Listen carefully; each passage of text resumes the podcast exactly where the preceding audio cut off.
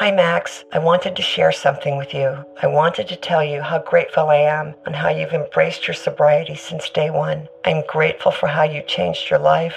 I'm grateful for the love you have for me. I'm grateful for you. Love, Mom.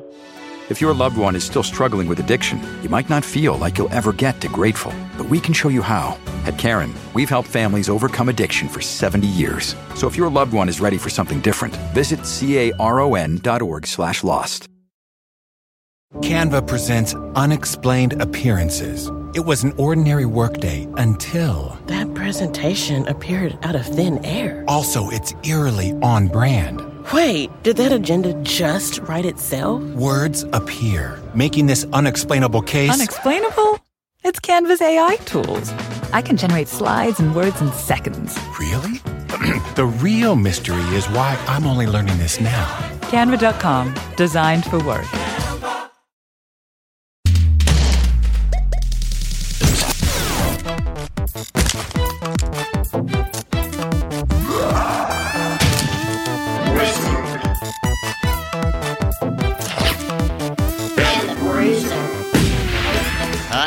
It's me, your wizard. Hold it. Come on, with me.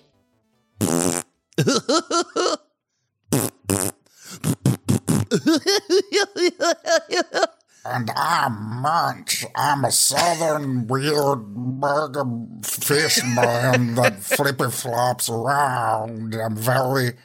I'm not a good idea for a popular sequel character. I'm really a mistake on for all around for me to be the face of the franchise. and we're voiced by the same guy. Everyone in our universe is voiced by the same guy. And he's a bruiser, and his name's Jake Young. Let's Okay, yes. that. Also, I'm a bruiser, and my name is Jake.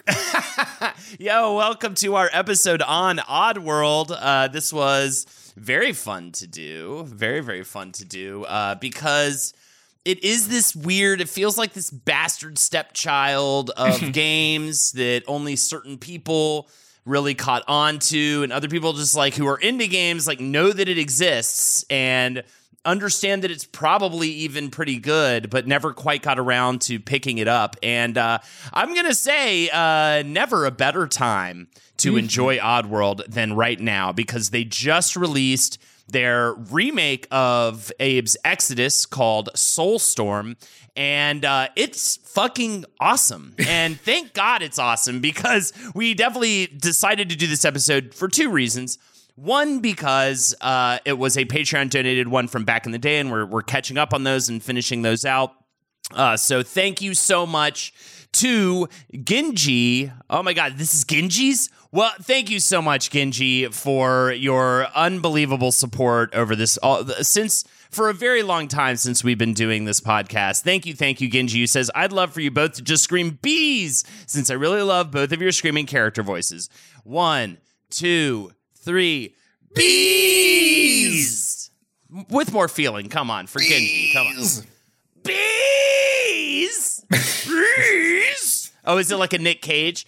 Bees! Uh, thank you so much, Genji, for your support. We love you. And uh, yeah, here we go. Abe's Odyssey, the Oddworld series, and uh, Oddworld Inhabitants, the little game dev company that could, that has actual, genuine, like good moral approach to gaming who wants to who who respects their own IP and has held on to it through thick and thin even with EA EA's meddling into their lives and almost stripping them of uh, all everything Oddworld. This is such a fascinating story. So please stick with us because uh, even if you're not a fan of Oddworld of Abe's Odyssey and uh, all these wonderful games that we'll talk about in more detail, um, the the the heart behind it all is really spectacular, and I think something anyone could enjoy, no matter whether or not if you've even heard of this property before. Yeah, I was not a PlayStation kid, like at all. And it was very, you know, yeah, Abe's Odyssey was one of the best sellers on the PlayStation. It got that green greatest hits release. And uh, it was always just kind of emblematic of that 32 bit era.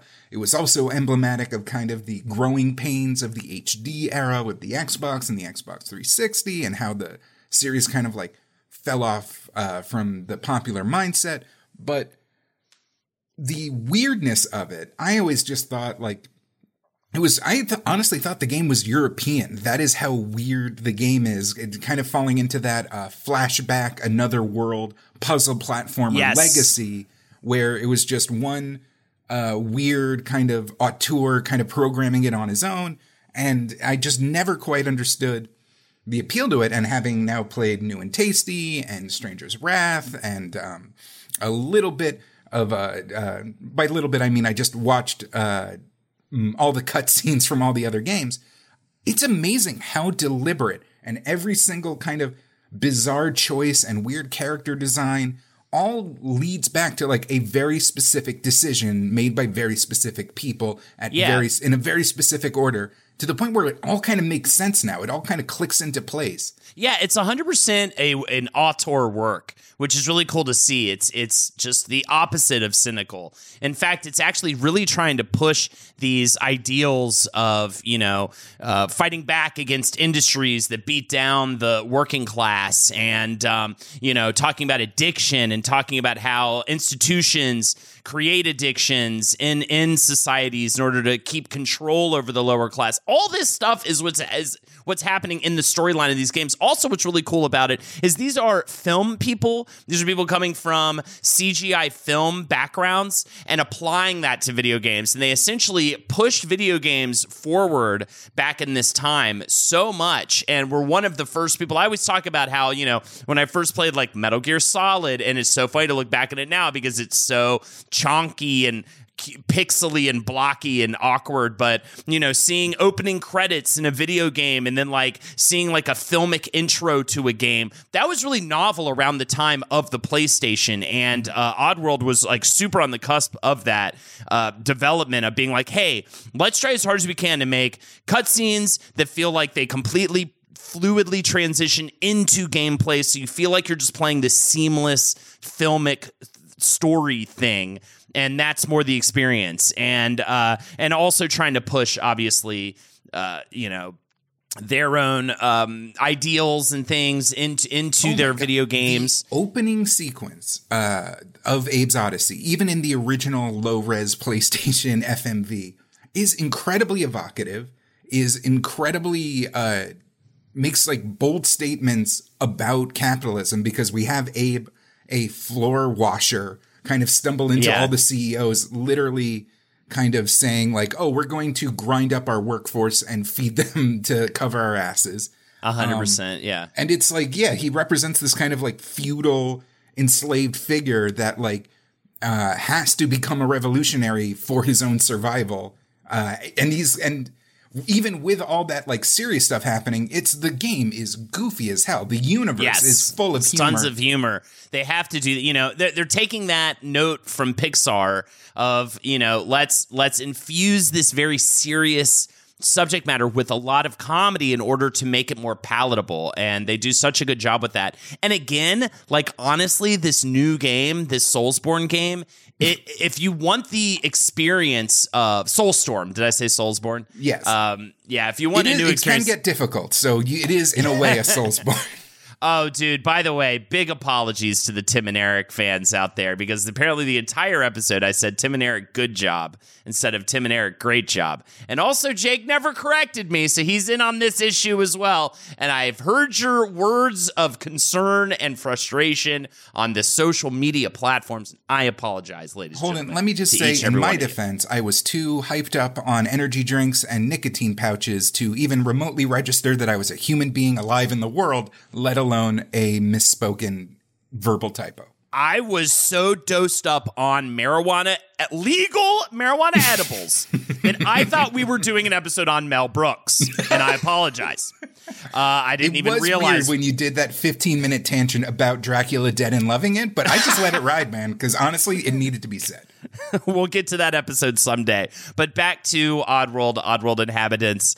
Um, yes, uh, even with this new game, it is. Uh, it, it, or, or definitely with this new game, you see what they were aiming for back then, and you see them phenomenally executing it now. And what's really cool is it, it's one of those meta stories where they're always telling this story about being trapped by industry being not, you know, trying to free themselves from industry constraints. And then you actually watch them do it in real life by getting out from under publishers, by embracing digital delivery once that became more of a thing, and actually finding their own creative freedom to create really fucking good product that was being stifled by publishers being like, we need a sequel right now. We need it yesterday. We need it by holiday season. We, you know, oh, um, you know, th- going in this direction creatively isn't what we want. We just want you to keep pumping up the same hit over and over again until it becomes so diluted and people don't care about it anymore.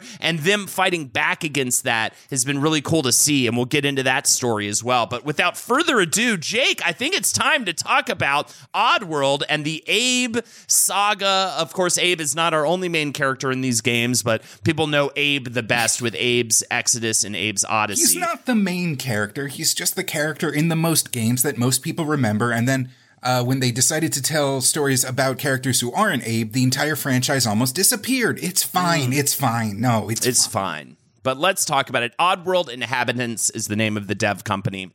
And this was a company that was founded in 1994 by Lorne Lanning. Remember that name. Lorne Lanning and Sherry McKenna. These are the two major key players through the whole tale that we have to people. tell fascinating people. Lanning was an artist that studied photorealism and commercial illustration at the School of Visual Arts in New York City and later went to the California Institute of the Arts, where he got a BFA in character animation.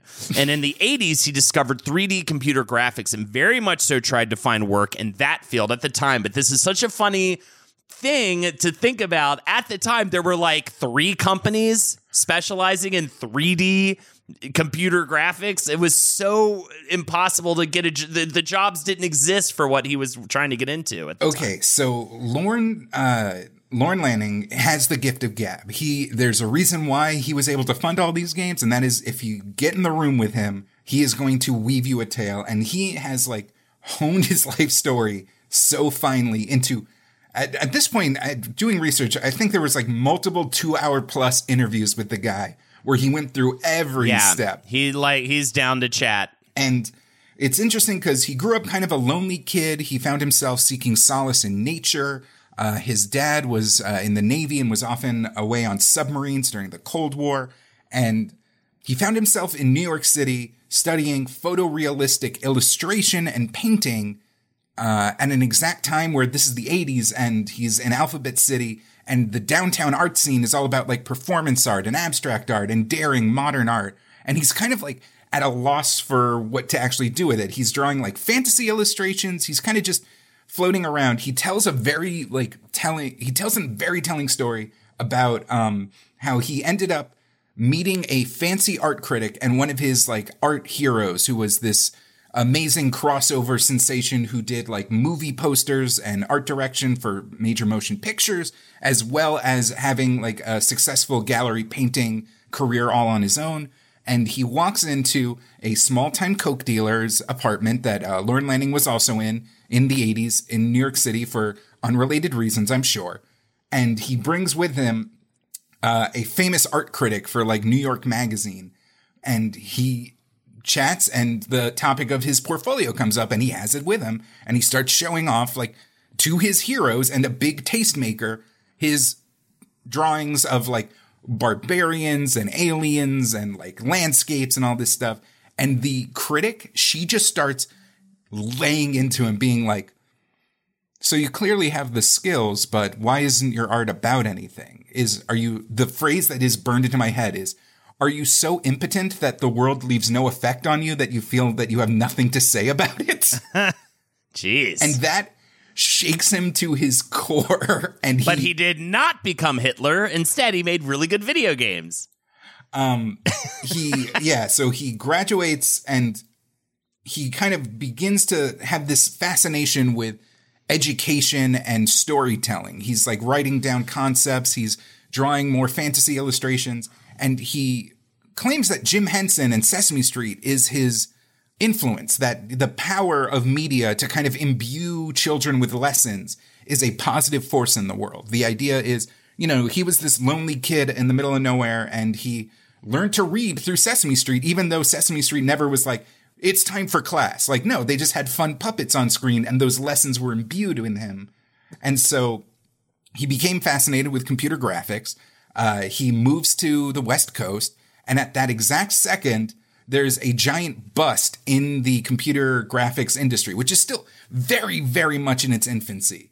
Uh, the other co-creator, co- co-founder of Oddworld Inhabitants, Sherry McKenna, is actually involved in part of this, where one of the major studios is embroiled in a giant controversy around the creation of Star Trek: The Motion Picture, where the company that uh, Sherry McKenna worked for uh, basically cheated Paramount out of millions of dollars and caused a big blowout, uh, lawsuits, countersuits, and the biggest company working on it uh, just kind of went under uh, in a weird kind of uh, Kuka crossover. That same movie is where Pixar got its first start as the digital mm. CG uh, department of Industrial Light and Magic, but uh, it left Lanning studying at uh, CalArts in computer graphics, uh, having access to $80,000 machines and $80,000 software and diving into this thing at a stage where that isn't immediately accessible to a lot of people. So yeah, to, to find work, he he ends up getting a lot of experience in aerospace in an aerospace computer program, which is actually what leads to his first job out of school. This is insane. He at his job interview, he showcased a series of like alien flying spaceships that he described as like a swarm of sperm. Just like giant headed things with like a little tail on the end flying around. And the people at the aerospace firm who wanted like cool 3D graphics for their presentations were like, how did you do that? And he explained like, oh, I just drew it, animated it, and then uh, copied over each frame of animation with an individual 3D. He's just describing like he doesn't actually know how to do live 3D animation, and they still were like, "That's amazing." He's working for the same uh, aeronautics firm that's like helping the fucking Reagan administration put together Star Wars, and specifically, he's putting together presentations for generals.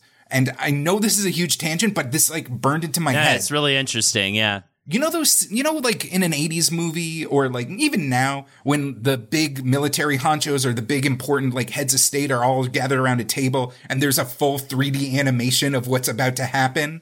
And you think to yourself like, oh, did the art department just have some guy make a full 3D animation for this room full of people?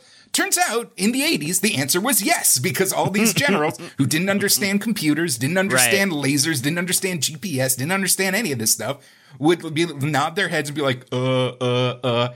Then Lorne Lanning would come in with his cool 3D animation of a missile hitting a spaceship, and they'd be like, wow, half a billion dollars. well, as my grandmother always said, never try to explain a laser to a general. it is the it is the age old proverb of of just absolutely damnable uh, attempts to explain lasers in general. Uh, yes, that was the TRW Engineering Visualization Lab in California, by the way, if anybody was curious the specific spot he was working at. But of course, not very creatively fulfilling. He's just kind of learning how to throw things together on the fly, like you just said, do the technical aspect. But he wants to utilize his BFA in character anim- animation. So he then gets a job at Rhythm and Hues Studios in Hollywood, which is an animation and visual effects company that would eventually get the Academy Award for Best Visual Effects in 2005 for the film Babe. However, Lanning would be long gone by then. But while working at Rhythm and Hues Studios, Lanning meets producer Sherry McKenna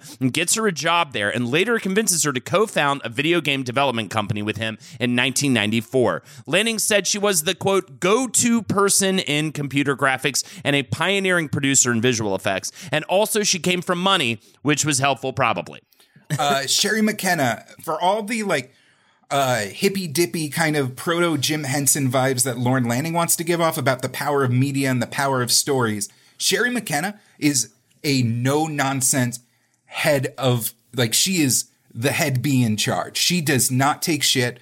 Uh, her most recent interview was a two hour thing about her high intensity workouts. She's been one of the faces of uh, computer animation since the 1980s. She's worked on a million different things, and she's definitely like for all of his pie in the sky, whatever. Sherry is the one who actually like makes sure that things are on schedule, that funding is secured. She's the one that like keeps things on in check, and she has been uh, honestly, you know, probably as like a woman in a male dominated industry like CG animation, she's had to be tough in order to survive Yeah. like that. But it's kind of this unlikely duo of this very verbose kind of like crunchy uh auteur guy and this like no nonsense businesswoman who can lift twice my body weight over her head in a single clean. Uh, he also said she was the first person he met in Hollywood, which was no nonsense and spoke her mind about a product straight out. And that's what he wanted. He wanted somebody who's going to shoot him straight. He shoots everyone straight, it really seems as well. It- like, like uh, we've already mentioned it, but I mean, he's great in interviews. he really just tells it like it is. He's very open about everything. He seems very like committed and, and straight up and, and honest. And that's a very cool thing. So Lanning feeling that after working with 3D animation, film, and TV, it was going to hit video games in a big way, which it was about to do. And he asked McKenna to partner up on a dev company, especially once he heard about this badass new video game console Sony was working on called the PlayStation. So he sits Sherry down and shows her Doom on a PC, but she was definitely resistant at first. She she eventually agreed as long as he got the startup money himself. So at this point, he already has a concept of Abe and his journey in mind for the first game. With no real experience in the gaming industry, still, Lanning found that he was super experienced in 3D computer animation, more so than the others. So as he's going around and pitching this game to different people, he's noticing that he has a couple things going on. He's got this really strong background in 3D computer animation, which at the time everybody else was more used to working on consoles like the SNES and the Sega Genesis and 2D uh, computer animation and pixels and, and sprites, um, rather just sprites, and um, also that he has this filmic background, which again, not a lot. He's noticing as he's talking to these people in various rooms, these publishers and whatnot. Nobody else really seems to have, and and that's when he really starts clicking and like, hey, I've got something to bring to games right now that no one's got. He is uniquely suited for this exact second because he saw the technology curve leaning towards the idea of workstation level graphics on home consoles. He has a photo uh, realistic illust- and painting background. And what that means is even with the um, limited resources and limited uh, specifications of even high end, uh, you know, Silicon Graphics workstations, the lighting uh, simulations, the textures, like everything that you think you need to make a scene realistic, uh, was still like not fully simulated yet. So he, you know, you need to have an internal model of how light bounces off things, how color reacts to light, how different uh, shadows can play across different surfaces. And that you need to be a photorealistic painter to make what, you know, is very simple polygonal models feel that fleshed out and uh, realistic. Not only that, while he was studying computer animation and doing all this, he was uh, devouring industry stuff about like latest trends in CGI. And he actually became obsessed with trying to get organic forms to look realistic in proto early CG, having had his mind blown by Jurassic Park and uh, Industrial Light and Magic at the time. Hell so yeah. he was you know, in a in a stage where a lot of FMVs, even the cool CG ones, were very stiff. Think like Tekken 2 at the time, with all those like stiffly animated, poorly composed cutscenes. Even just test footage of Abe and of the Oddworld scenario was leagues above anything else that was uh, available at the time and anything that publishers were seeing at the time. So he manages to pull together three and a half million dollars in investments to get the show going for Oddworld inhabitants. And so they move to the city of San Luis Obispo in California and get it going. But uh, so for this first game, Oddworld's Abe's Odyssey, Lanning eventually decides, oddly enough, that he will not actually be making a 3D game fully. Instead, it is a 2D platform game uh, because he saw how poor the quality of 3D on current consoles uh, and PC were, which is true. And in fact, Sherry McKenna was hesitant when he showed her Doom just because of how dreary and grubby, you know, grun- grungy uh, that that game looked. And I totally get it, but it's like, okay, we can bring like a 3D aesthetic to a 2D 2D game and make it look really good. Uh, and that's how we'll maybe attack this, which is essentially what they do. So they they take pre-rendered 3D bitmaps and use flip screens to make a flip book effect for things like the digital paintings used as the background on each screen. Uh, so the title was actually originally for that first game called Soulstorm, and it was the publisher GT Interactive that they were working with that got the name changed later in development.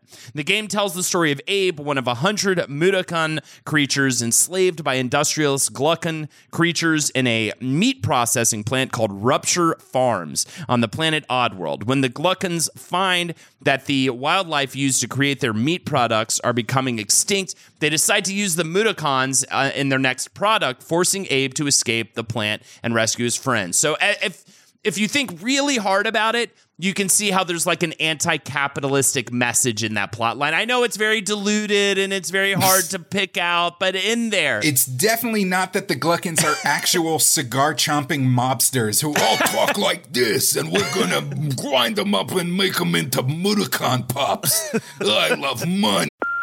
Hey mom, first things first, thank you. It's my one year anniversary of my decision to say, yes, I need help and yes, I choose me. And that's the miracle. I'm lucky that the strongest person I know is my own mother. Love you, Mom. Maxwell. Be that strong person who makes the difference. If your loved one is struggling with drugs and alcohol, reach out to Caron for a different kind of addiction treatment. Visit caron.org slash lost. Canva presents stories to keep you up at night. It was an ordinary workday until The Singapore presentation is at 3 a.m. the office was shocked. But that's when we sleep. Maya made it less scary with Canva. I'll just record my presentation so Singapore can watch it anytime. Record and present anytime with Canva presentations at canva.com. Designed for work. The so yeah, it's definitely obviously about third world exploitation, the destruction of the environment as well, and the negative impact of the fast food industry on humanity, uh, and also the diamond trade. You just throw that in there as well. Just a lot of those things. It's interesting because uh, reading interviews, it's very apparent that Lorne wanted the Oddworld game to kind of be a stepping stone to full film production. Like the the goal in of itself was always to make movies and he saw the uh, relative cost of creating a game as way way cheaper than creating a fully formed uh, CG movie. But it was a great way to showcase that what his studio was capable of, uh, the IP potential of his ideas, and to make money while doing it. And uh, working with Sherry, uh, even to this day, she has a gigantic distaste for violent games. She does not want game like uh That's kind of funny considering Oddworld's pretty over the top. It's I mean the fact that you can possess uh sligs and then um explode them with your mind doesn't whatever. You know, and as part of uh Lorne's ideals as well, they kind of made their bed before they had to lie in it by dedicating themselves to a non-violent game because then they had to figure out what that means. Because Yes. uh, as Lorne explains in one of his many, many interviews, the th- reason why shooting a thing is great for a video game is because it's very easy to tell a computer like create an object and if object A hits object B, object B goes boop and like it's satisfying, it's easy to program, it's easy to do. Gamers get it immediately. It's not frustrating and having to give yourself this like feeling of empathy and purpose and a way to uh, engage in the world non-violently means you have to create stuff like the game speak system and Yes. uh, actions have to be kind of stealthy and you have to go in a lot of the quote unquote action sequences are just you running away from stuff that you shouldn't have to. Yeah, it's got it's this weird stealth mixture for sure, and it has those stealth frustrations weaved into it as well. But yeah, the the game speak thing is really fascinating because it was, it was super novel at the time,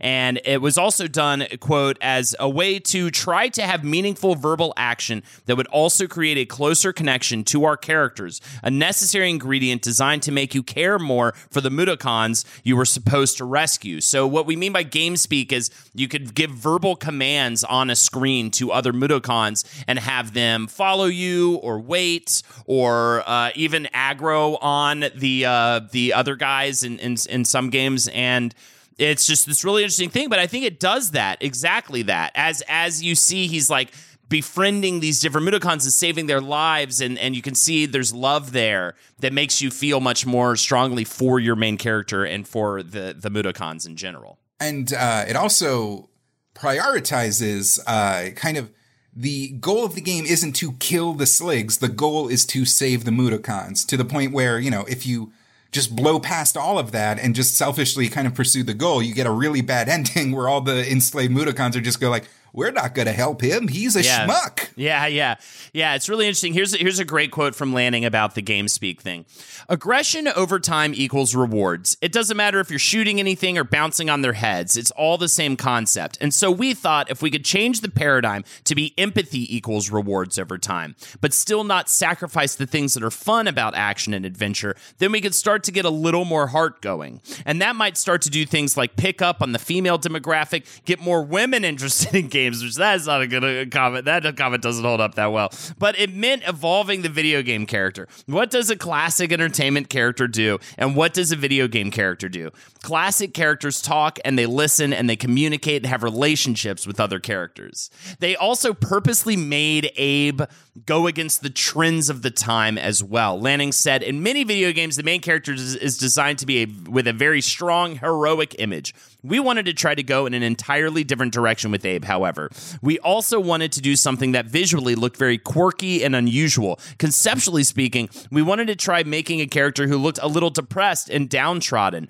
You know, when you're kind of depressed about something, a character whose personality evoked that feeling. Lanning also said that Abe is not the quote, steroided out, muscle bound heroes you want to be. They're the poor schmucks you actually are. I mean, the uh, the design of Abe is very like ugly. I'm just gonna say it. He has that weird head tentacle thing. Uh, it's supposed to be a ponytail, but it just looks like a weird tentacle. Uh, you know, his ribs are exposed. He's gawky. He has these gigantic, sad eyes. His mouth is stitched shut, even though he talks plenty throughout the game.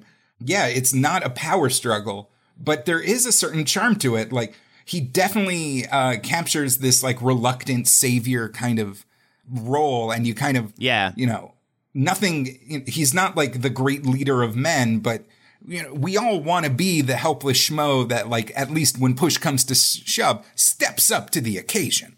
Yeah, he kind of gives like a goofy vibe almost. You know, he's always sort of gets wrapped up in these situations where he has to step up and be the hero, but he's such a goofball. I mean, uh, he gets bonked on the head. He falls down a lot. He like sl- slips on whatever the Oddworld equivalent of a banana peel is. I'm just going to say a scrab pie or something. I don't know. Abe was also given an infinite number of lives because this is another one of my favorite Lanning quotes. I wanted you to never give up, no matter how fucking sucky you were. If you stuck with it, you'd get there, and that's life, man.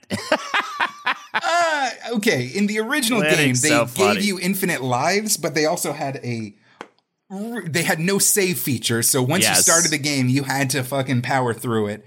And um there were so many it's that's it's very frustrating in a puzzle platformer especially one with kind of as many moving parts as uh oddworld's odyssey does after uh after the first few screens where you yeah. have to manage levers and traps it, ra- and it ra- really ramps up man it ramps up real quick in that first that's why again i'm gonna keep just like loving on this new game because i feel like they perfectly pace out introducing yeah. new mechanics like making you feel like comfortable with each screen new screen you know that you encounter but there were definitely points in the original ps1 games where the screen involved like multiple steps leading to a chase sequence that required very specific platforming and abe's platforming controls are not as buttery smooth as like a mario or a sonic would be and again, any very, it's up, very flashback. It's very deliberate movement stuff. Yeah. It's that's got that tight puzzly platform vibe. So you could easily hit a wall, like very easily in those games. Um, Literally. uh, or you could get just completely devoured by uh, what? What are the names of those awful little spider guys? Uh, I'm gonna guess Glorgies. I'm gonna guess Paramites. Glorgies. Uh, Paramites. I was way off.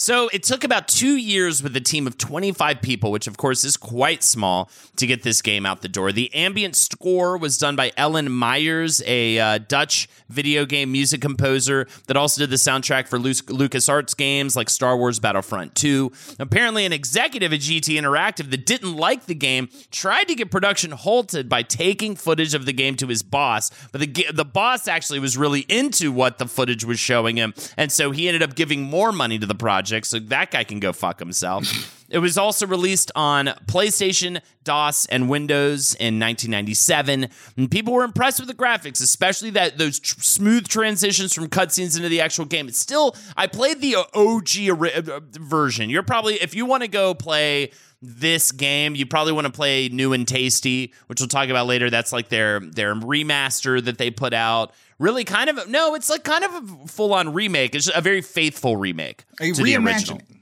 Yeah, uh, the Soulstorm, the, the game that's like oh, oh is truly a reimagining of Abe's Exodus, the newest game that released. But New and Tasty is very much like the that original game, just with upresed graphics and better, more fluid gameplay.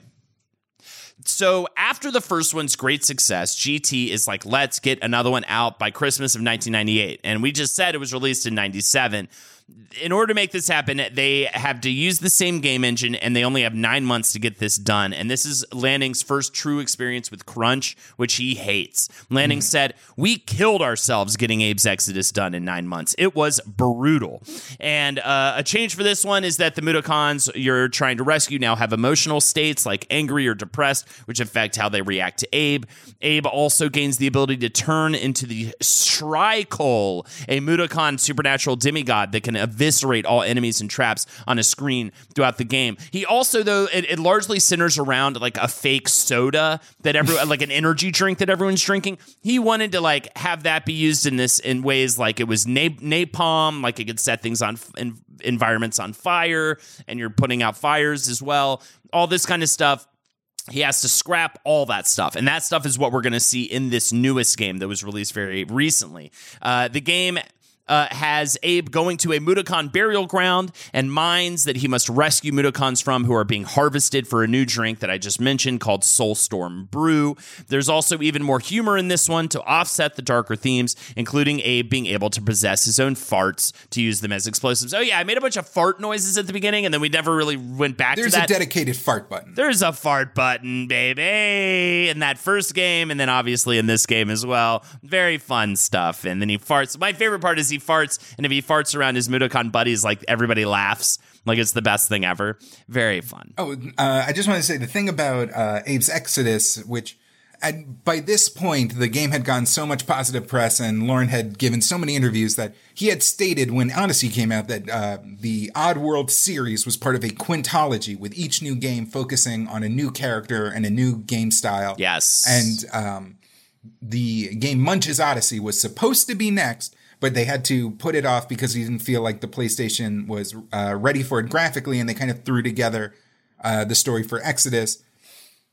But uh, one of the weird things about it, because they can't move the Abe story along that far within the context of Exodus, is they really focus on the Glukkons and their society and their particular me uh, kind of society where by the end of the game, it's basically the Glukkon show where you're like dealing with different uh, characters such as the ooh like the the, the very the the the kiss assy uh, vice president Aslik and uh, the brewmaster and all these like various uh, aspects of the corporate kind of hierarchy where uh, there's like a military Glukkon who's all about like honor and about security and it's it's very interesting because um, within the general kind of uh, philosophy of Oddworld is that there is all this environmental destruction, there is all this oppression, there is all this uh, suffering, uh,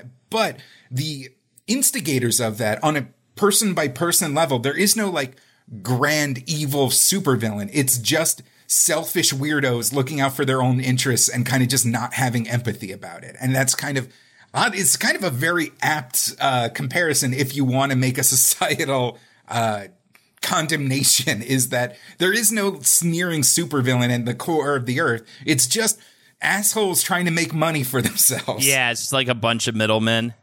Just the worst. Um, yeah, so the game released in January of 1999. Again, it does quite well for itself. Producer Sherry McKenna also ended up submitting a 15 minute short film of looped cinematics to the Academy for the Best Animated Short Film category from of, of cinematics from the game uh, at the for the 71st Academy Awards. It did not make the short list, but this was Sherry's attempt to further legitimize video games as an art form. She said, "If the game industry is ever going to have the reputation it deserves, we have to start somewhere." And we also have to understand that they're always their idea is not just we're just a video game company. Their idea is that like we're a multimedia art studio that's going to make movies using this property and these different things is going to make video games going to make it's all going to be tied in tv shows.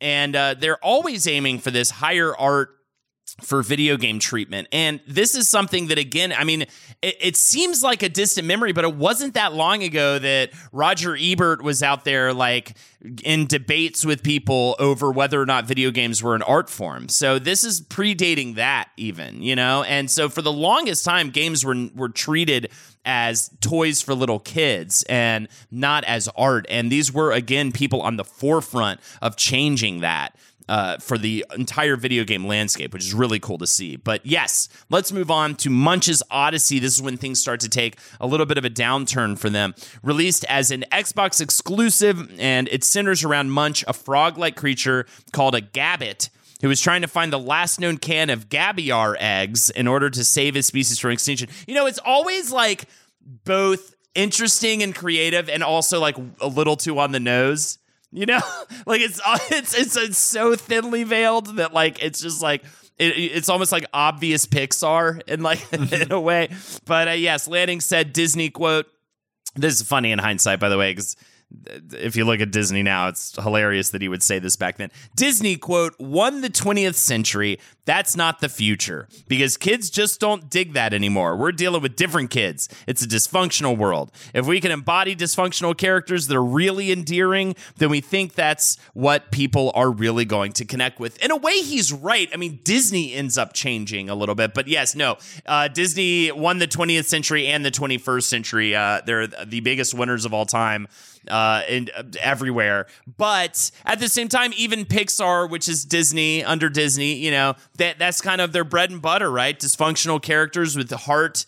You know, I, I think I think also at the time of Oddworld, especially Oddworld's biggest heyday back then, yes, everything was it was that edgy, dark, grimy PlayStation era. We wanted like things were going pretty well in the economy and whatnot, so we had to triple down on our, our making our art really dark. The one thing that ages the worst of all the uh, things within Oddworld is the kind of just pan third world pastiche of uh, Mudokon society where like uh-huh. Abe chants like a Tibetan throat singer, but his elder big face has an African like uh, you know chief mask. Uh, you know, he gets like Polynesian tribal tattoos when he passes through a level. Like it's just uh, there's like birds. It just feels like the uh, there's birds. He just it feels like there's a the entire aesthetic of this spiritual world was just taken from like a pure mood CD booklet and like yeah. that is like a little groany now but knowing who this guy is and knowing the exact era he was throwing all this together, there was not a single person. There was no TikTok to get called out yeah. on. He did, like, there's no way he knew any better.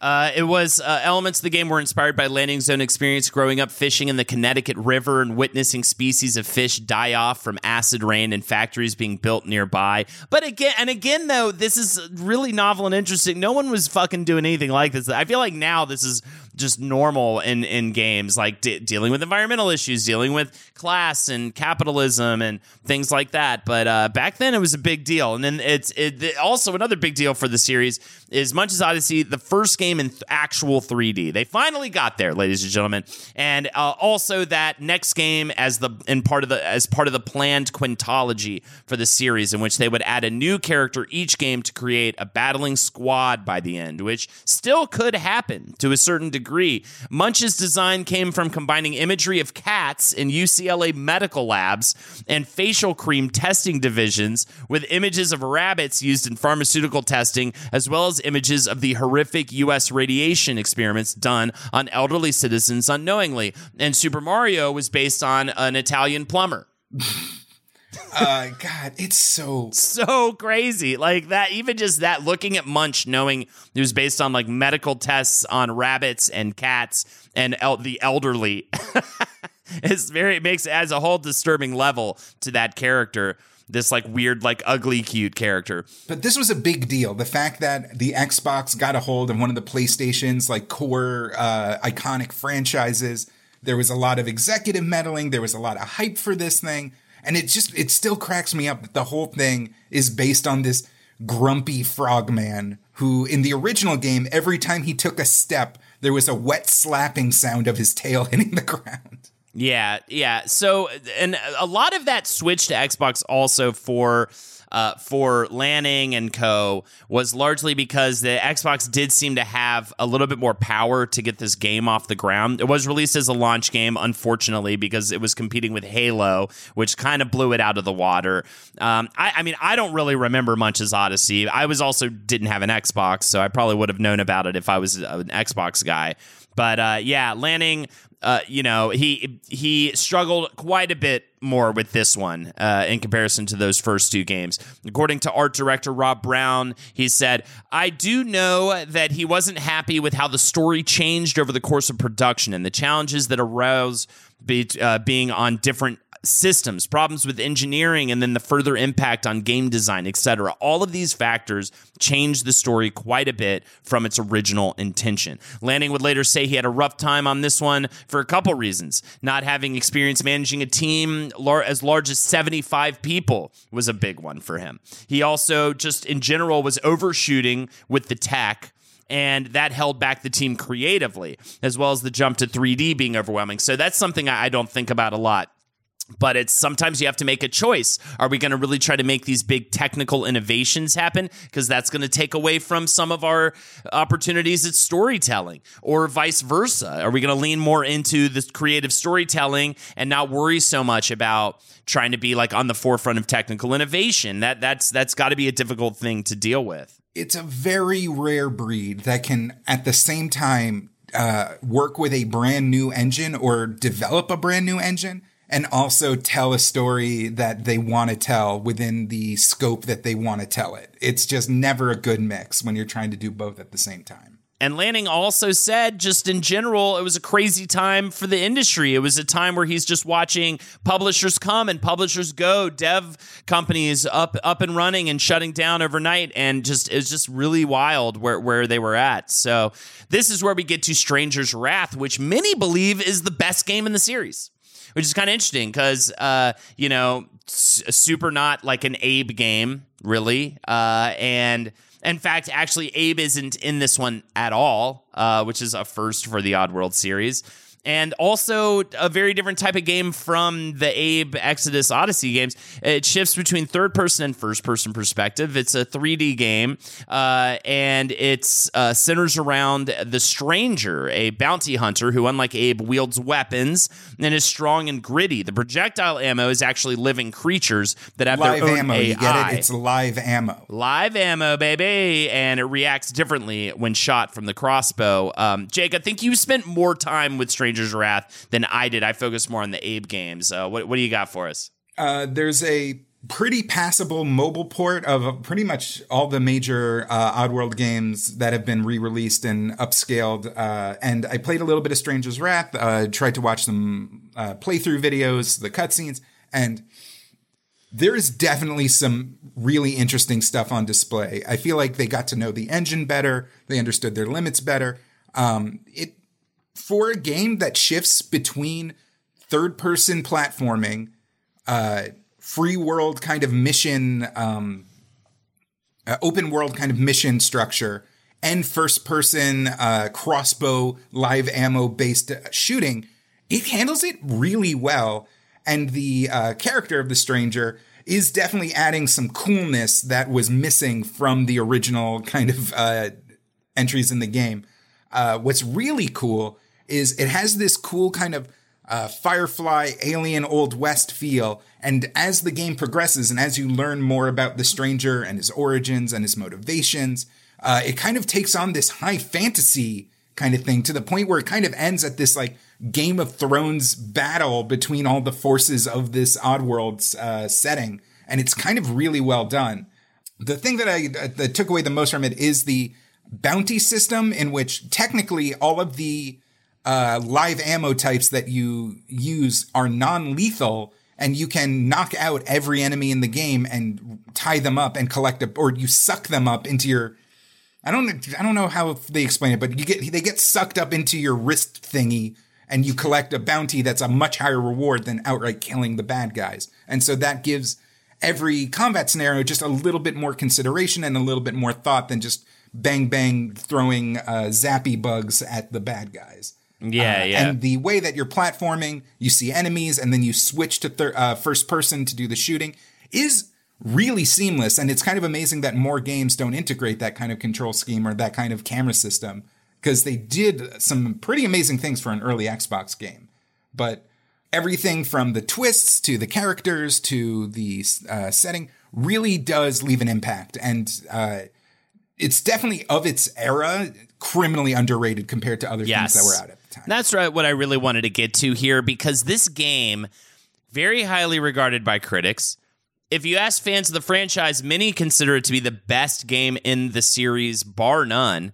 And yet it sells poorly, and it does not get very much, uh, very much marketing. And this is where the EA fuckery begins. Electronic Arts uh, is unable to get a PlayStation 2 port of their Xbox version to run.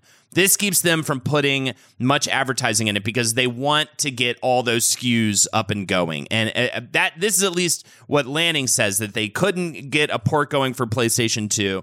Uh, they, they were like, ah, fuck it. This isn't cost effective. It's only on like Xbox right now, whatever. So they end up um, just kind of putting it under the radar almost purposely.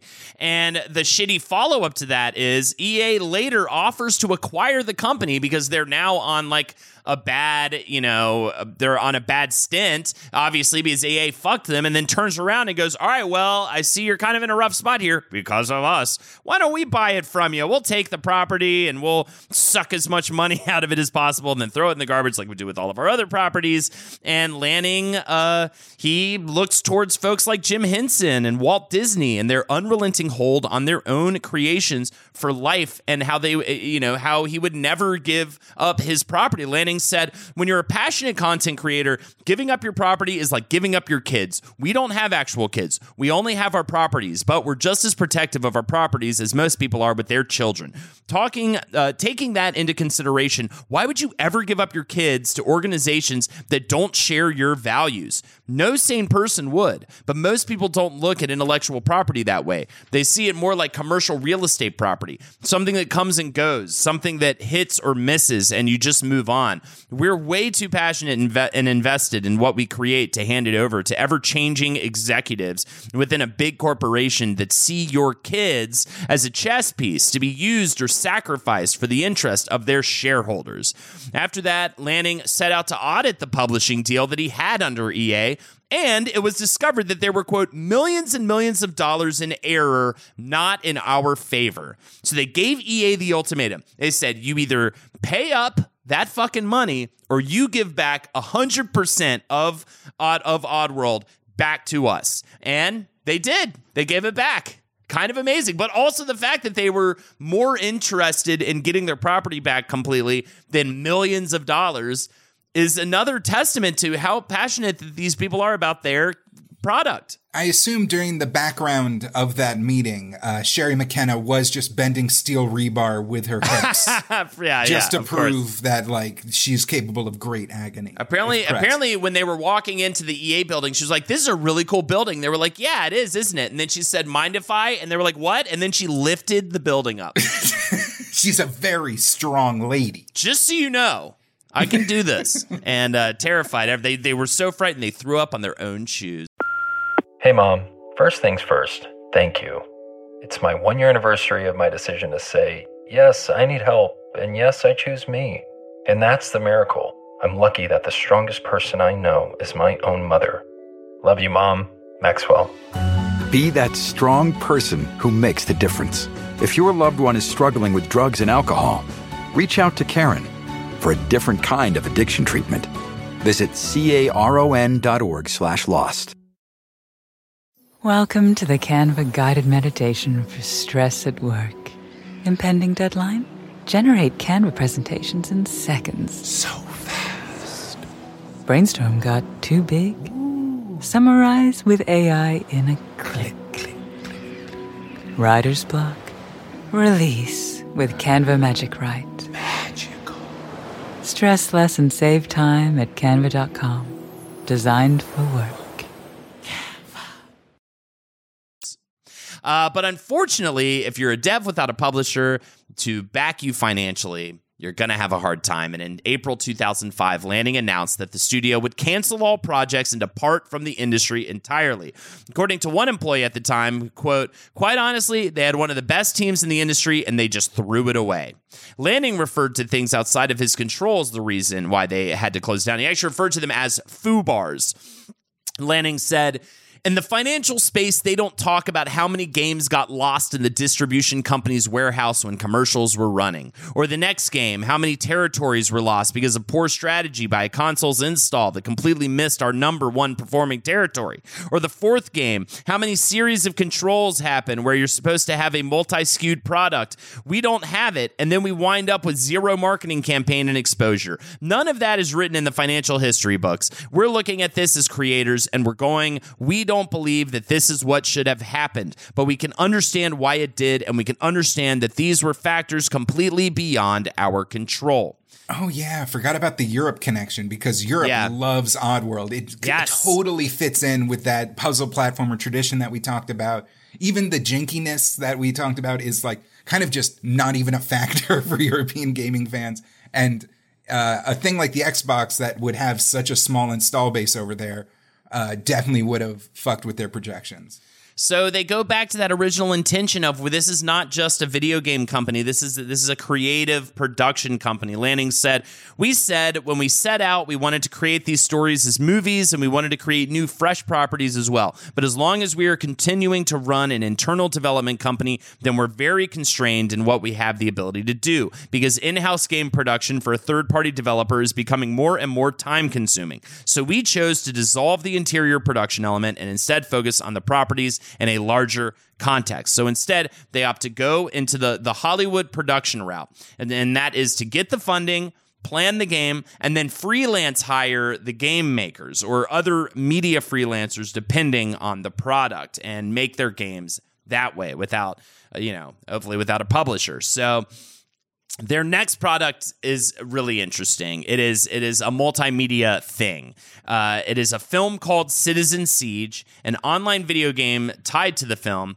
called Wage Wars, and also an HD Machinima series. Going back to our Rooster Teeth episode, Machinima. This is around the time that is starting to break through, where you're taking you know video game content and repurpose them, making little movies out of. Uh, manipulating video games uh, and recording them, which is which is interesting. They're getting into that game. It just shows how much they were always trying to be on the cusp of new technology. The film was a sci-fi dark political action thriller, not in the Oddworld universe, but very Oddworld-like. Quote: Where current global conditions are extrapolated into a frightening near future where democracy is all but disintegrated under the rule of global corporatism, and it's essentially about corporations in a credit racket that involve taking human flesh from those that owed them, and one man on life support going out to retrieve the humanity that those corporations took from him. So, again, very much in the line of Oddworld, uh, especially storytelling concepts and stuff, but just not called Oddworld, not featuring an Oddworld character.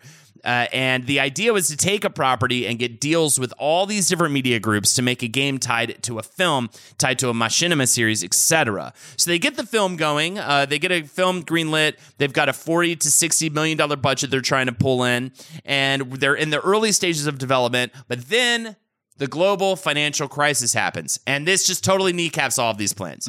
Also, it's just like really hard to do what they're trying to do. they're also just trying to like get a bunch of different media companies to like buy their thing, but then also let them go make another thing, essentially. So now they're at another crossroads. They do this crazy ass thing called X Mob. uh, Lanning becomes inspired by social media and YouTube and does this whole thing, this whole experiment where he feels the newest IP is, quote, people. This is, you know, again, YouTube's the, all the rage. Um, it's like people generating content is all the rage, and he tries to figure out his own version of that. So the idea here, it's kind of an interesting concept even today. There's uh, the idea, but it, but I could see all the holes in in making it happen. The idea is there's this big library of media, kind of like YouTube, and folks would gather together and group watch stuff from the library to bring passionate people together to share media uh, in order to share media around instead of being told by a quote corporate funded media landscape that has its own agenda that is anything but democratic in nature and a massive misinformation machine that serves Wall Street, the White House. It's in Bill's house. it's in Jim's house. We're going to get these guys. Yeah, yeah. So I get what he's saying. And he's trying to be like, let's no longer have corporations tell us what media to enjoy. Let's create spaces where we share media together. Um, and then have the platform use algorithms to determine which individual users get to decide what gets viewed. And then it creates a feedback loop and creates something arguably way worse and destructive than the corporate guidance we sought to replace it with. Yes, a hundred percent. Yeah, but uh, either way, the project ended up being too much for Oddworld inhabitants to handle. It ends up folding. So, luckily, around this time, digital downloading becomes a big deal. Steam, everybody loves it. Gabe Newell at Valve approaches Oddworld inhabitants saying, Hey, we want to get Abe's Oddysee and Abe's Exodus up on Steam. Those are great games. Want to get it down. Uh, and this ends up uh, with them meeting with a small UK developer team called Just Add Water, and especially its founder, Stewart Gilray, happens to be big ass fan of these games and wants to see this quintology to happen. Like really wants to see Lorne actually uh, Lorne Lanning actually finish this thing because he's such a big fan. And so uh, Gilray's like, hey, we can take these games and we can super enhance them, make them like way better, you know, update them in all these ways. Uh, especially uh, with the the detailed environments. That was a big thing for Gilray personally. While also pushing Lannish, Lanning to finish the quintology, they strike a deal to get back to working on Oddworld games. And the first thing they do is kind of a test to test out uh, uh, Just Add Water is a PC remaster of Stranger's Wrath. And uh, because uh, because Oddworld inhabitants were such sticklers about keeping their IP, they had full access to all their games, all the assets. They got it all. They can share it all with Just Add Water, which is fucking awesome in terms of getting these games ported to PC and other consoles, and and to getting them up-res and doing all that good stuff. Lanning said. I thought the games would be disposable. What I didn't expect was that 10 years later, after Abe released in 1997 on Steam, people were actually willing to start buying again. And that is a really interesting quote. Like, and it makes so much sense because as consoles upgrade, you lose those old games, or maybe you have an old console to play the old games on, but you're that guy, you know. And uh, and then all of a sudden, the whole landscape changed. Where now I'm downloading digital download. I don't even need physical media. Therefore, I don't. Oh, I don't need a publisher as much as I used to need a publisher because I'm not. We're not selling discs. We're not selling game cases and booklets. We're just uploading this shit online and getting it straight to the consumer. It should be said that there were PC releases for a lot of the uh, Oddworld games, and they did not age poorly, and there were tons of fan uh, efforts to preserve them and keep them running on modern machines. So these upgrades, so these remasters and re-releases were desperately needed. And yeah, they and they're putting they're funneling that money into new projects immediately. It's like the best thing that could have ever happened to them, honestly. This this digital download revolution that happened in games and it just solves their publisher problem kind of overnight. So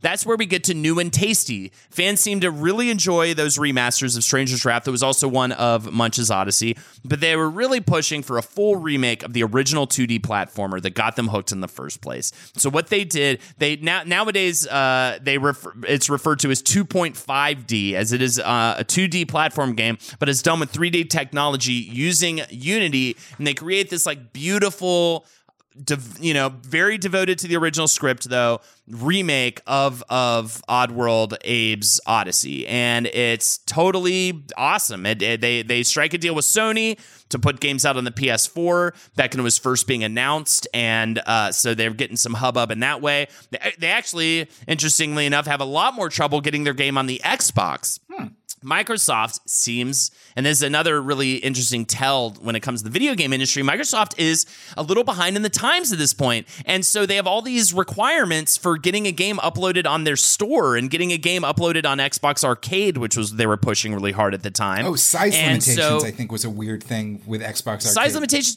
Also, they just needed it to have a partnership with a publisher in order to get the game on their store, and that is actually what why again PS4 ended up winning out at that time when it came to getting indie games up on their store over Xbox, getting just all sorts of different things because they were a bit stuck in their ways at this point. What's interesting is now it's flipped on its head and Xbox is being lauded for having more regulations, while PS4 is the one who had their whole issue with Cyberpunk being on their store. uh, and after you remove it because they were a little too get it up on there, let's just get it up. And uh, I think that kind of fucked them over more recently. But back in the day, they had the leg up by by allowing this sort of game to get uploaded and whatnot. So. Um, yeah, they I believe they do eventually get New 'n' Tasty out for Xbox, but it was definitely stalled uh, for quite some time. But it's the perfect solution for what uh, Oddworld Inhabitants is doing because uh, a game like Munch's Oddysee was a monumental failure for selling 600,000 copies because it needed how many extra millions of dollars for marketing, how many extra millions of dollars for distribution. And then of those 600,000 sales, they only got like 7% of those when all the publisher cuts were taken. Now they can offer a new game modestly priced for anywhere from like 20 to 30 to even $10 on sale. And those original 600,000 diehard fans are all going to buy it. And it all just kind of snowballs. And all of a sudden they're a business again. Yeah, it's kind of miraculous and amazing. I love this. This this is definitely one of those big redemption story episodes where they put out these games, people love them, they fell on dark times, and then totally pulled it back together. Like it's like the world around them caught up with what they were trying to do, and that's where we get to Oddworld Soulstorm. And I know, maybe I don't know, maybe I've recommended this game in this episode, but guys definitely check this game out. It's really cool. It looks amazing. I'm I I will just give it this guarantee. I started playing it for this episode. Normally I would probably do the episode and then never look at it again. I am definitely going to keep playing this game like later tonight. Like I it is really really beautiful looking. The gameplay feels awesome. I'm just enjoying I'm enjoying just playing a few screens at a time. Nothing crazy. I'm not like obsessed with it, but it's definitely something I want to mess with every day, you know, and get a few more screens further. And yeah, those cutscenes are so. I, I just feel like it's the culmination of everything they've been working towards. Just the cutscenes are beautiful. It, fu- it absolutely looks on the same level as like a Pixar or something like that. The gameplay, I feel like they totally tightened it up, made it ni- feel nice, made it feel really smooth and solid. The comedy's great. Added plentiful checkpoints and save features. Plenty, plentiful checkpoints and save, but but not. There's not at least uh, to my knowledge on the PS4. There's not like a quick save button, and that's fine. I feel like they balance the challenge enough. Like they make me, you know, they they don't. They're at least not pulling me too hard on, uh, or, or pushing me too hard on like getting a lot done every screen. It feels like the proper amount, to, so that if I die, I'm not like I don't want to do this again uh, at least thus far. But yes, it's an intimidating game because, like, especially with the saving all the different uh, uh, different Mukadons and, and Mudokons rather, and um, all the secrets. I have a lot of weird FOMO playing this game. Like I'm I'm I'm fucking up, or I'm not. You know, I'm not. I didn't find a room I should have found, and there was like probably enough crates, Holden. The- You got a bronze and, crates. and crate smashing, you idiot, you fool.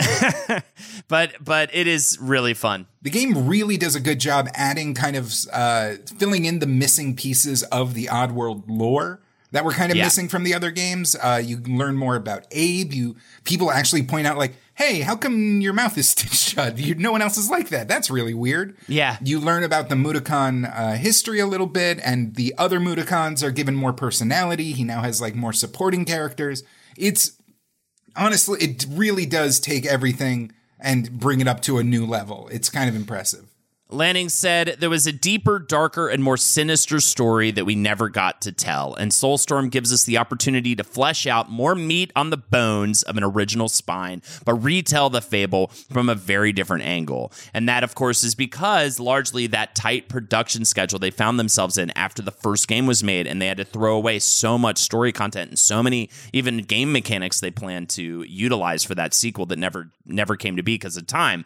Lanning said, "We decided to bite the bullet." and said, quote, if we'll do that, let's go back to the original vision of the quintology and focus on what the second game ideally was supposed to be. Let's reboot the idea of that five part epic where we're at number two. If we can do that well, if we can keep the trajectory of Oddworld growing again and get more into the AAA space where we had been and get there on our own with the audience's help, that would be a much different and better existence.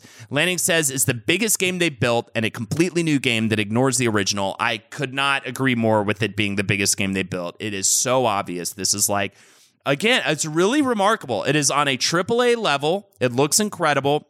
And yet, it's definitely a group of people saying we want to cut out these big publishers. We want to essentially fight back just like our characters are fighting back in the games and make this thing ourselves and get it directly to our audience. Lanning said opening movies are getting shorter. People are trying to dial more for the free to play audience. We went the opposite direction. We want an eight minute opening movie, and they do, and it's fucking rad. It looks awesome. The story feels great. The game plays more in the 3D space while still on rails in what is marketed as 2.9D some of the and, and, I think by that I would say if you've ever played like the Trials games, the way that that feels, it's very much on a 2D rails, but it has this really beautiful ability to feel incredibly 3D. That is what that game the, looks the like. The environments have depth even within a 2D plane yes. movement. And there's some extra, you know, there's a crafting mechanic. There are some extra little things that that that bring it up to date as well. But I highly recommend this game. I'm really like kind of bowled over by how good it is. Mm. So definitely check it out if you have the ability to. And you know what? I think it's actually I thought it was free on PSN, but I think it's just if you're a PS5 owner. I don't care. I paid the full price and I I felt so good about doing that, knowing this story it was one of those interesting moments where I was like, ah, I don't know if I want to like pay. And I was like, yeah, I do. I just learned about these people's story. They're honest, hardworking, creative people. I want to give them my money. Yeah. You know, like it was kind of an interesting uh, situation with that. So yeah, that's my my take on Soulstorm. Jake, I've got a couple of quotes to close this out. Do you have anything else you wanted to talk about before we quote?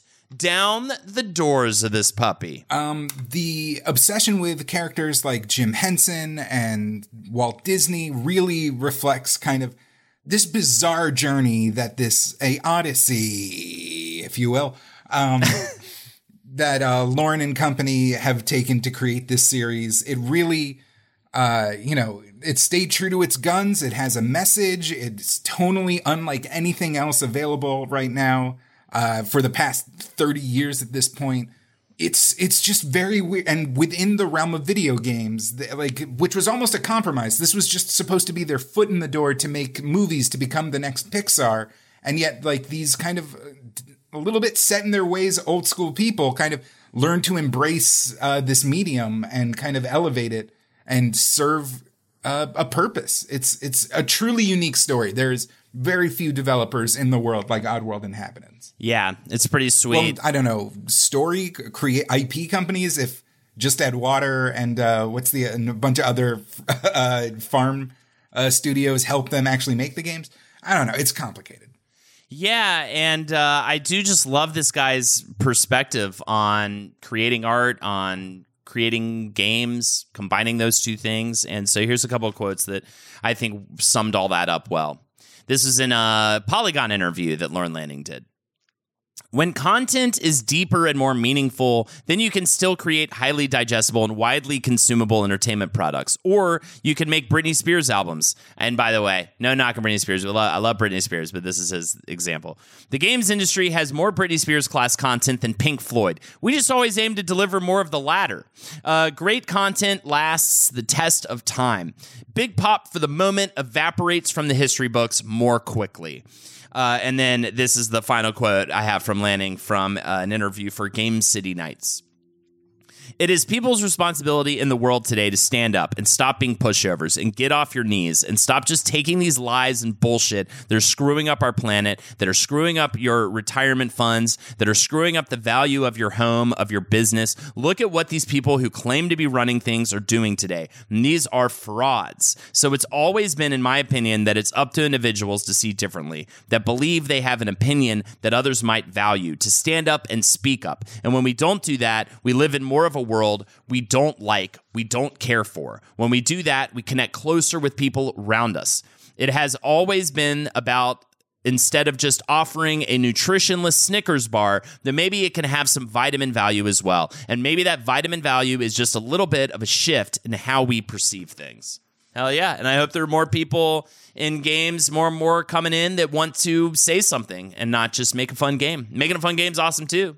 Love it, but the bad guys in Oddworld games are it's definitely these are games where the lesson isn't just being evil is bad. These are Yeah. games that actually leave you with something to think about. Yeah, it's really cool. And it gave me so much respect for this series that I largely overlooked throughout my childhood and even into now. And I'm so glad they got this new game out. It had been in development for a very long time. Maybe that was a part of his rebellion against crunch because he spoke also a lot ab- about anti crunch in video games. He's very adamant about that. And uh, yeah, I think it's just really cool that they got this thing out and then it feels and looks and is as good as it is. So, congratulations, Oddworld. Thank you again, Genji, for supporting this episode. And thank you for listening. If you'd like to support us further, check us out, patreon.com forward slash WizBru. We have bonus content every week for just five bucks a month. Our study sessions are 15 bucks a month. Every week we hang out and study that next topic we're covering. Uh, it's always a lot of fun, really fun group. Check us out on Patreon, patreon.com forward slash WizBru. Check me out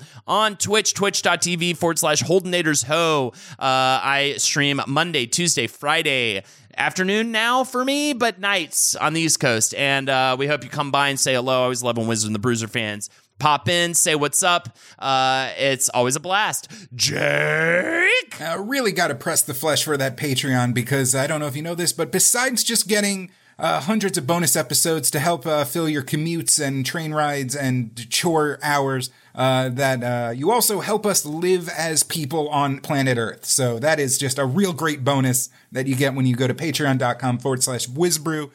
Uh, and uh, you can follow me on Twitter at Best Young, where you can read all of my thoughts, plops, and get tasty little nuggets for upcoming uh, bits of research for episodes. Hell yeah. And always remember never stop bruising. Keep on whizzing. This show is made possible by listeners like you. Thanks to our ad sponsors, you can support our shows by supporting them. For more shows like the one you just listened to, go to lastpodcastnetwork.com.